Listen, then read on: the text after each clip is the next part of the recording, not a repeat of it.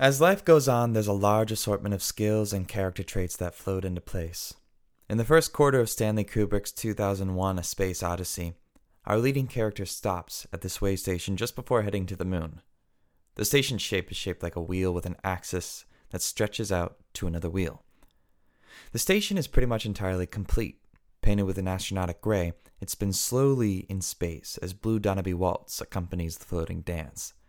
Compartments, tunnels, offices, restaurants, call stations, and more fill the inside with particular order, creating a seamless balance between function and architectural grandeur. As I've been reflecting on lessons learned these past few weeks, I felt for a strange, prolonged second balance, as if I had once again floated right past it but this time I was actually looking out the window to notice it. It's difficult to describe, but a circle came to mind. I felt maybe I had connected what I was doing to what my intentions in life were. What I was letting go of and what I was taking on felt more aligned. And rather than thinking of circles as cyclical behavior, I was creating this circular foundation with everything I needed to float confidently toward Jupiter and beyond the infinite. Acting, writing, the growth of my individual self, spirituality, the growth of my relationships, and beyond. Kubrick's imagery only solidified that my circle wasn't alone, but in fact carried three parts psyche, connected to the soul, connected to the external physical self. As the space station floats around seemingly aimless, you realize that some sections on the wheels are missing and bare only railing that completes the shape itself, but leaves an impression that something soon will fill the spot. It seems allegorical to the shapeless puzzle of life, but in this instance, with a bit of shape. Removing pieces that fit, some that don't, some that do fit but don't go with the picture, others that don't fit but make the picture better, letting you know there are no rules. We're constantly taking away and putting on, trying on, trying without. Sometimes less is more, Sometimes less is less. Yet when you find a few pieces in a row that connect to your vision, the feeling is indescribable. It is the quietest and most subtle win only to be seen either in retrospect or still and grounded consciousness. You can't be looking for it, but you do need to be listening. If missed, it will leave forever, only coming back in a different shape. I began running again a few weeks ago. I'm aiming to keep consistent at no less than 10 miles per week. I offered to run with my friend the other day who just got back from running the Chicago Marathon and PR'd about six minutes.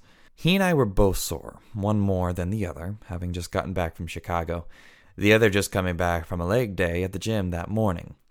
We garnered good company together for the run that night. I failed to ask him how far we were going to run and only found out later that we were to go six miles.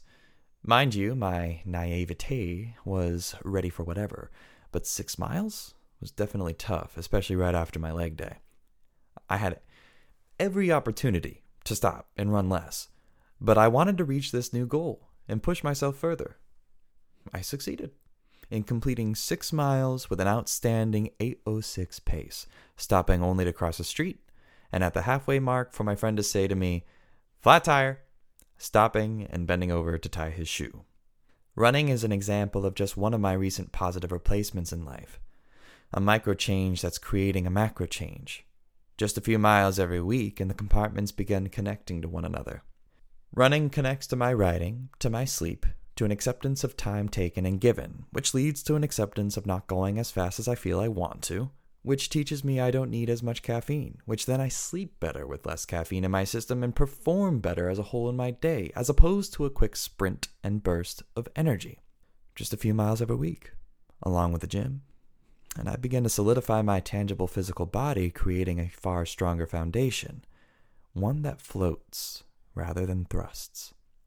As that lonely wandering way station continues turning and floating, there are things on their way things orbiting, hoping to find its reception. As I live, I never really know when things may strike me. I, I never know how or why. Maybe I'll find out when it hits if it's not too late. Sometimes I notice. Changes occur to me in life by gaining consciousness of the item in which I wish to change, and then I keep trying to catch it as it orbits around myself. Sometimes I do. It's cyclical until it's not. In the meantime, all I can really do is continue working on my station with great joy, waiting for some things, working toward others, floating all the same, inviting guests in, tearing down parts of an old model to build a new, destructing, reconstructing, trying with and without, looking out the window to see if I can't catch the solitary satellite as it orbits around me, asking for reception. Patient, with a single goal of changing everything. It's cyclical until it's not. Much love, today and every day. Matt Piper.